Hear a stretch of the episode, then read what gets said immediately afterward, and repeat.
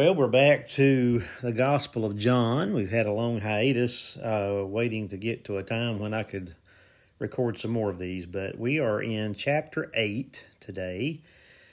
And uh, we begin chapter 8 with some questions.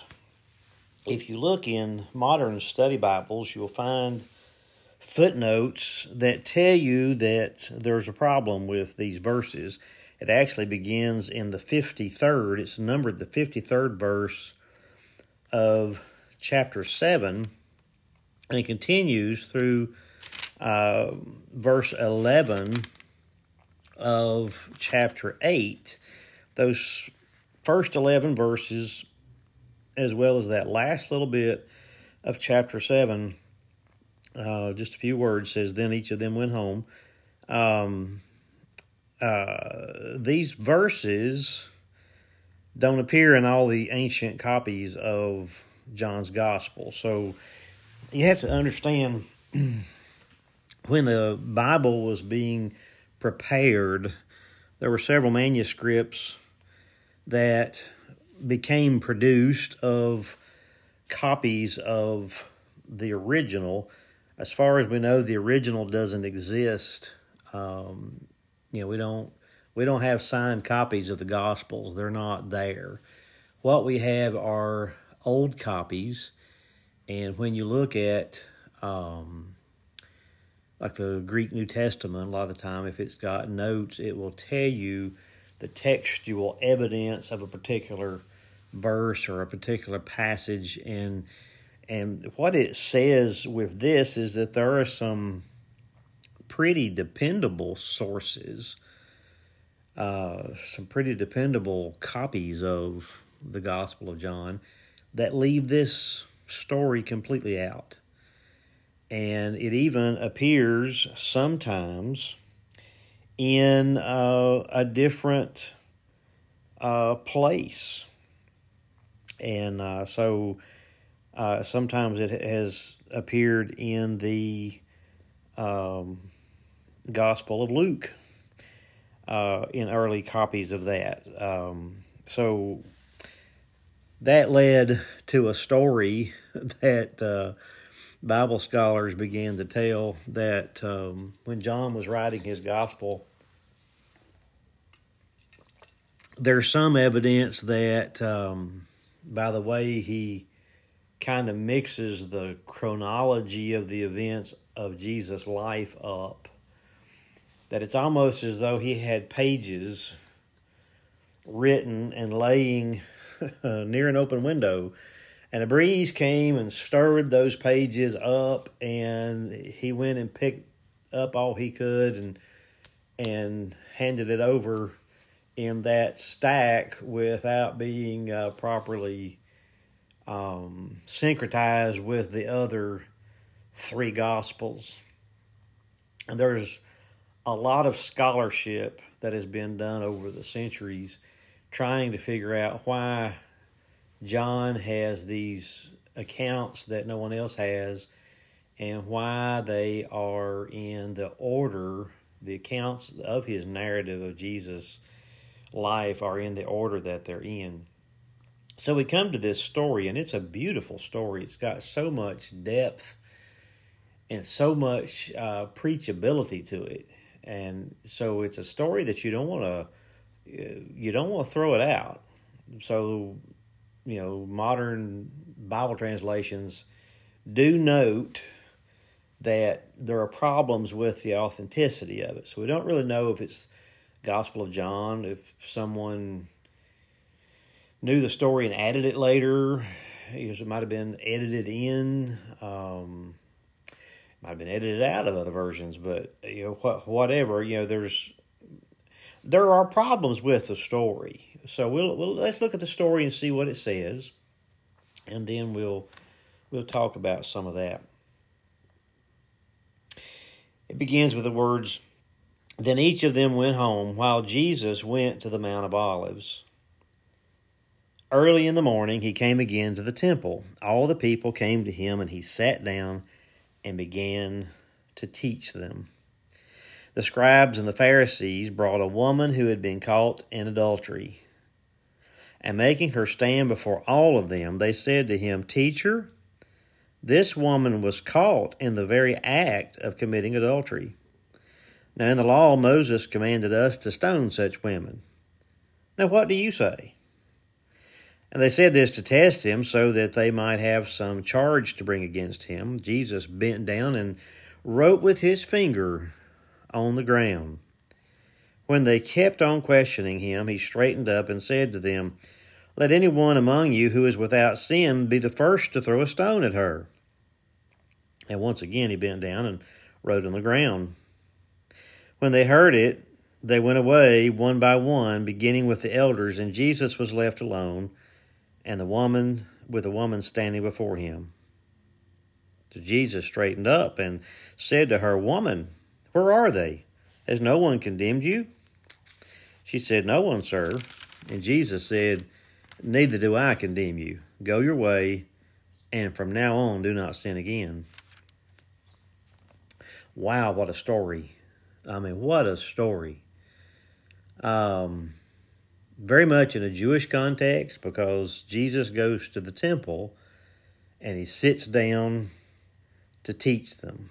That's exactly what rabbis did in the days of Jesus and uh, to teach their disciples. And so we don't know who, who they are. It just says people came to him um, all pe- all the people. So this is not just his disciples that are with him.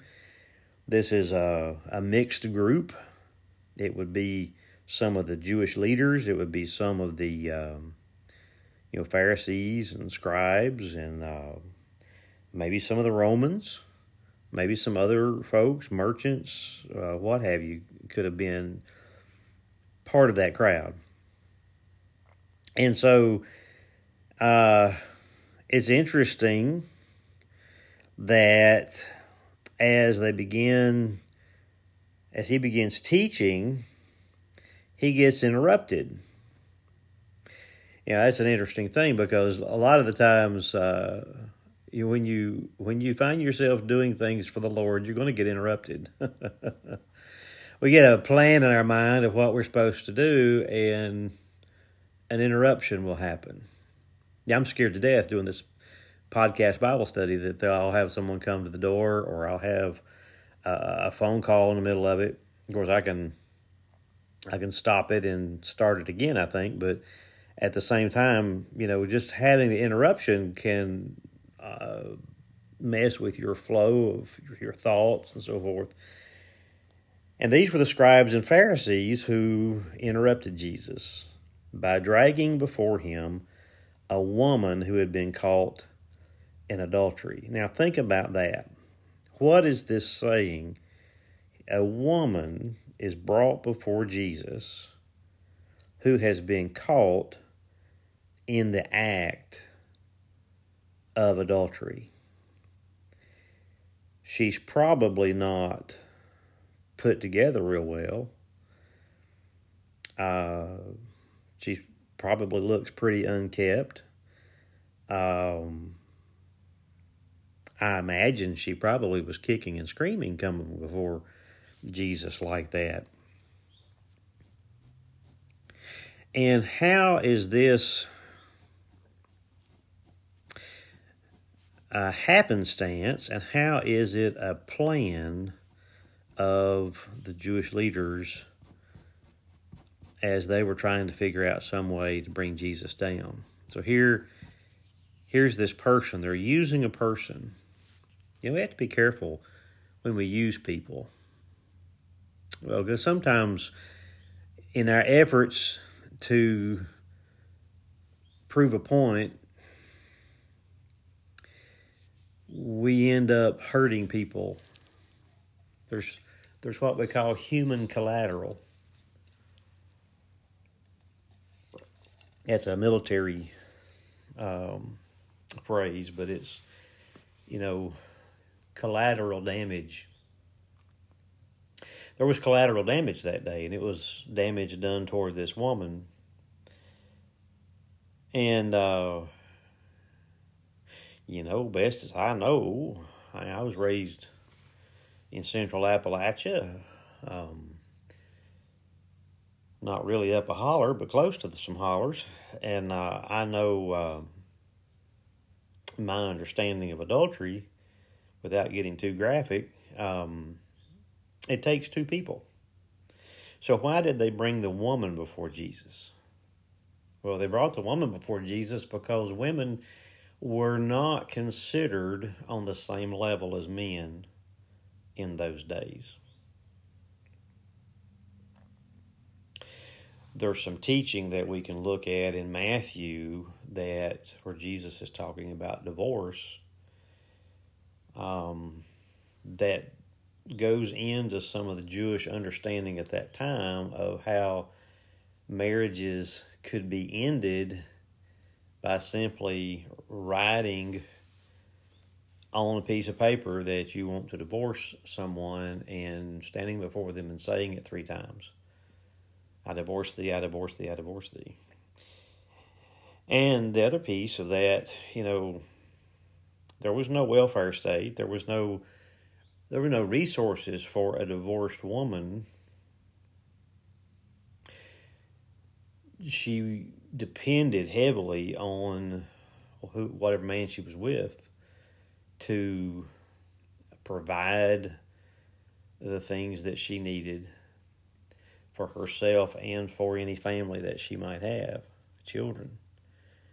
We don't know anything about this woman other than the fact that they caught her in the act of committing adultery. Now, a man had to be present. Well, well, we live in the 21st century.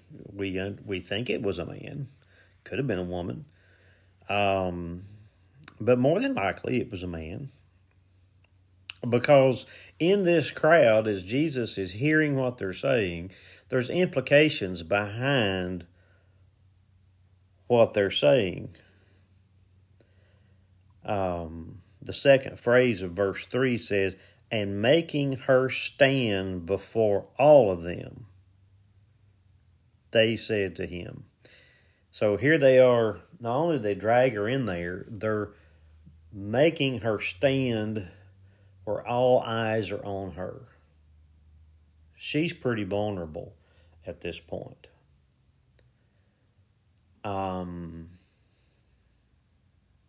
there's lots of directions I could go with that. I'm just going to leave it right there. And then they ask this question Teacher or Rabbi, this woman was caught in the very act of committing adultery. Now, in the law, Moses commanded. So you see, it has nothing to, What's going on has nothing to do with this woman. They're ready to stone her. They're coming to Jesus with a question to try and trip him up. Because if they can catch him in false teaching, they have a right to do to him exactly what they're going to do to this woman, which is to publicly stone and kill her. That's the direction they're headed with Jesus. So, now in the law, Moses commanded us to stone such women. What do you say? What do you say?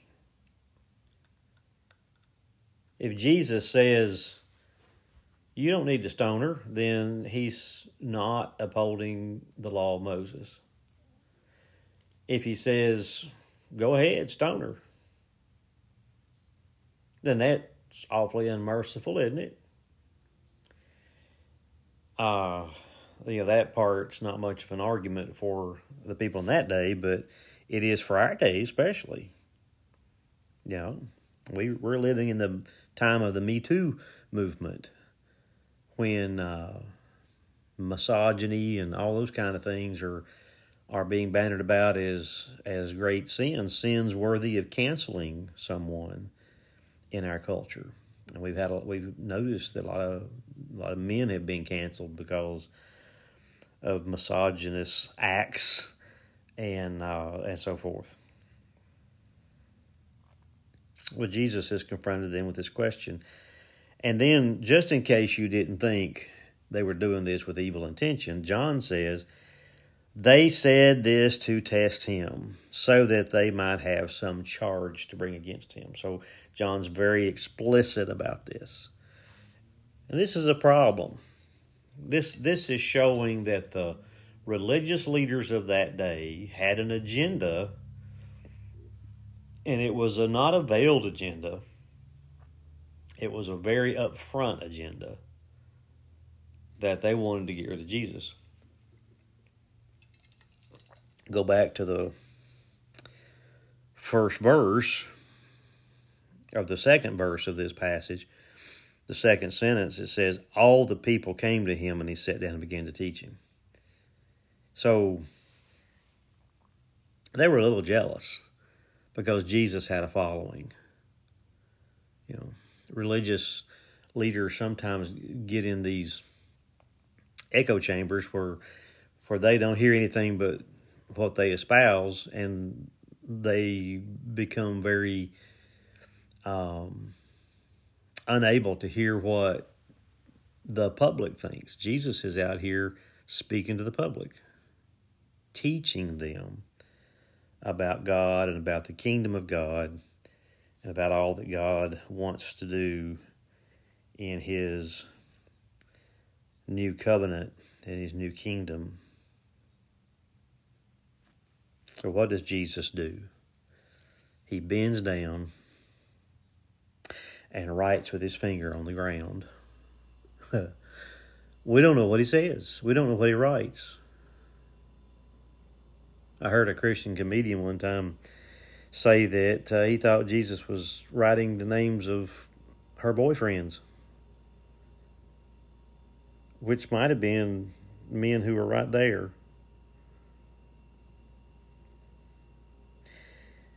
And so when they kept on questioning him, it says in verse 7, he straightened up and said to them, Let anyone among you who was without sin be the first to throw a stone at her. Now that's interesting.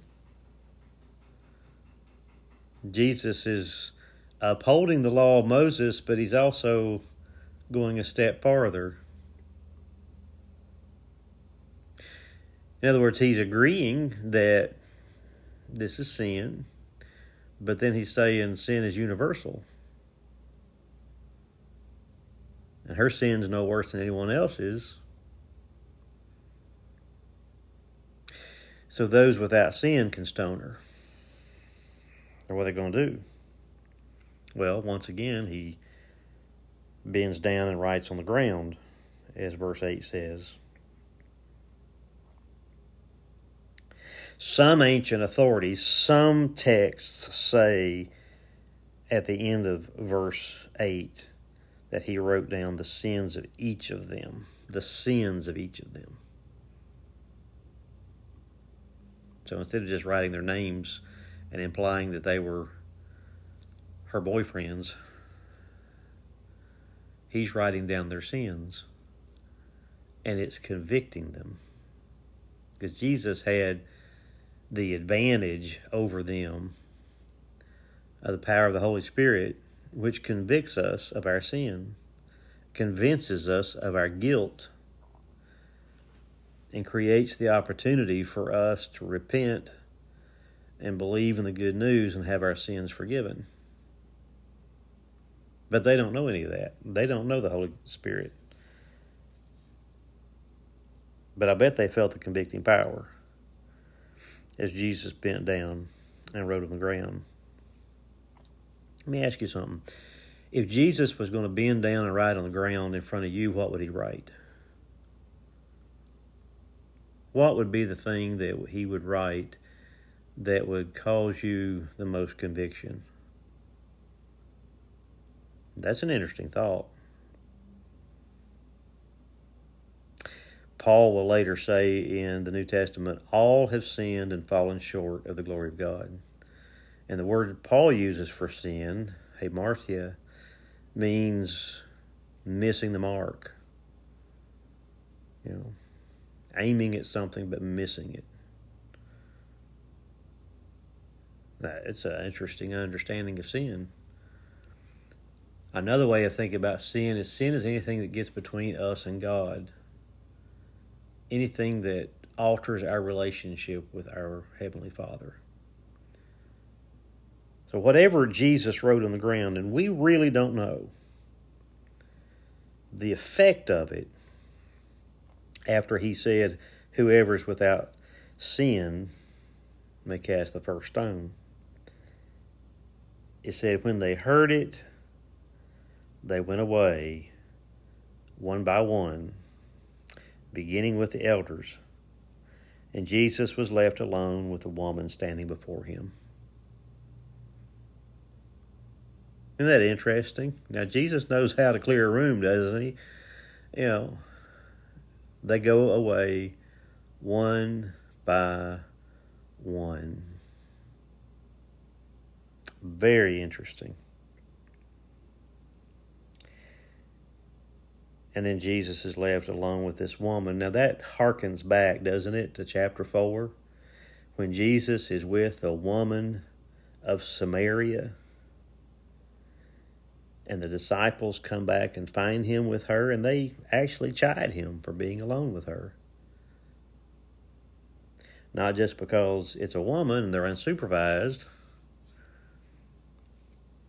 but because she was a woman who had been married five times and was living with someone. In some ways, it makes you wonder if John is pulling these two stories together in some way. Could this be the same woman? We don't know. There's really no way of knowing. But what happened is, says Jesus straightened up and said to her, Woman, where are they? Using the same word for woman, gune, that it was used in chapter 2 when he's talking to his mother. His mother said, Do something about them running out of wine. And he says, Woman, what is that to me? My time has not yet come. And he calls his own mother gune. It's kind of, kind of got a derogatory edge to it. It's not it's not derogatory, but it's got that edge to it. And here he stands before this woman and says, Woman, where are they? Has no one condemned you? And she says, No one, sir. This is this is almost like a court scene. And Jesus is a judge. And there is a person being brought before the judge with charges but now there's no prosecuting attorney. The prosecuting attorney's left the room. So the judge says, Has no one condemned you? And the response is, No one. And so Jesus says, Neither do I condemn you. Now, I hope you understand what Jesus is doing. When he asks her where her accusers are, and she says they're they're not here. Jesus then responds with total and complete mercy. And maybe you stood before a judge and wished you could get mercy, thrown yourself upon the mercy of the court. That's what this woman did. She threw herself upon the mercy of the court. And Jesus, the judge, said, Neither do I condemn you. Go your way, and from now on, do not sin again. Now, I hope you listen carefully to what I'm about to say. You and I are going to stand before the judgment seat of Christ. That's what the Bible says. It's appointed once for a man to die, and afterward the judgment. And we shall all stand before the judgment seat of Christ. We will be condemned of our sins. We will be accused and condemned. And we should be bound for eternity in hell. But you know what's going to happen? If we put our trust in Jesus Christ, true, He's going to say, Neither do I condemn you. Go and sin no more. That's the judgment he will proclaim on us because it is his very nature to extend mercy toward us. And were it not for the mercy of Almighty God, we would, every one of us, be bound for an eternity in hell. That's the truth as I know it today. I can't make it any clearer. My invitation to you is really the invitation of the Scripture is to believe in the one who wants to give you mercy, who wants to transform your life, so that even if your accuser is present, he is willing to extend mercy. Jesus is willing to extend mercy and say to you, Neither do I condemn you. Go and sin no more. That's what that's the punch of this story. And that's why I'm so happy that even though the evidence was not good for this story to be part of the Gospel of John, it made it it made it in the in the body of this gospel because we need this story to be reminded of the nature and character of Jesus, whose character that day was being called into question by the religious leaders of his day.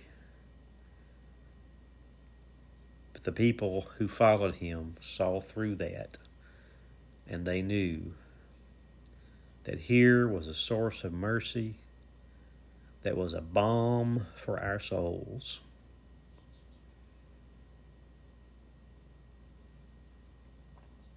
And Jesus has the ability to wipe the slate clean for us, to forgive us. Because I'm going to tell you, one of the things that the Bible tells us about heaven is that no sin will enter there. So we have to have our sin cleansed, removed, forgiven, And Jesus does that with the merciful giving of Himself upon the cross. If you thought about something today when I asked, What would Jesus write on the ground about you?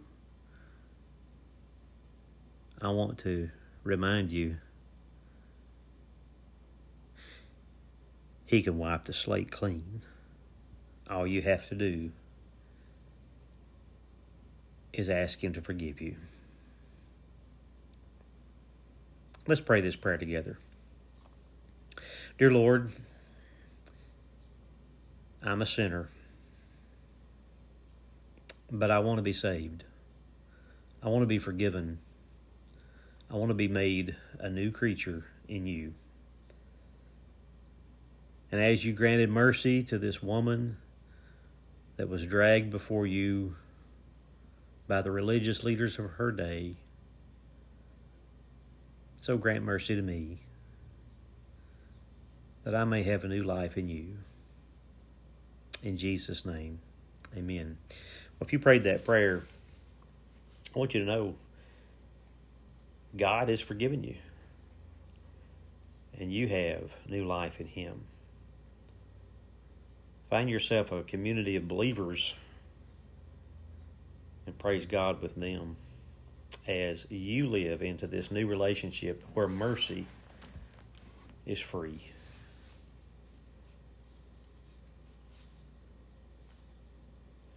If you need to contact me for anything, my email address is Pastor Brad Scott with two T's, Pastor Brad Scott at gmail.com. This has been another episode of our Gospel of John podcast Bible study. Tune in for the next time. We'll see you later. Bye bye.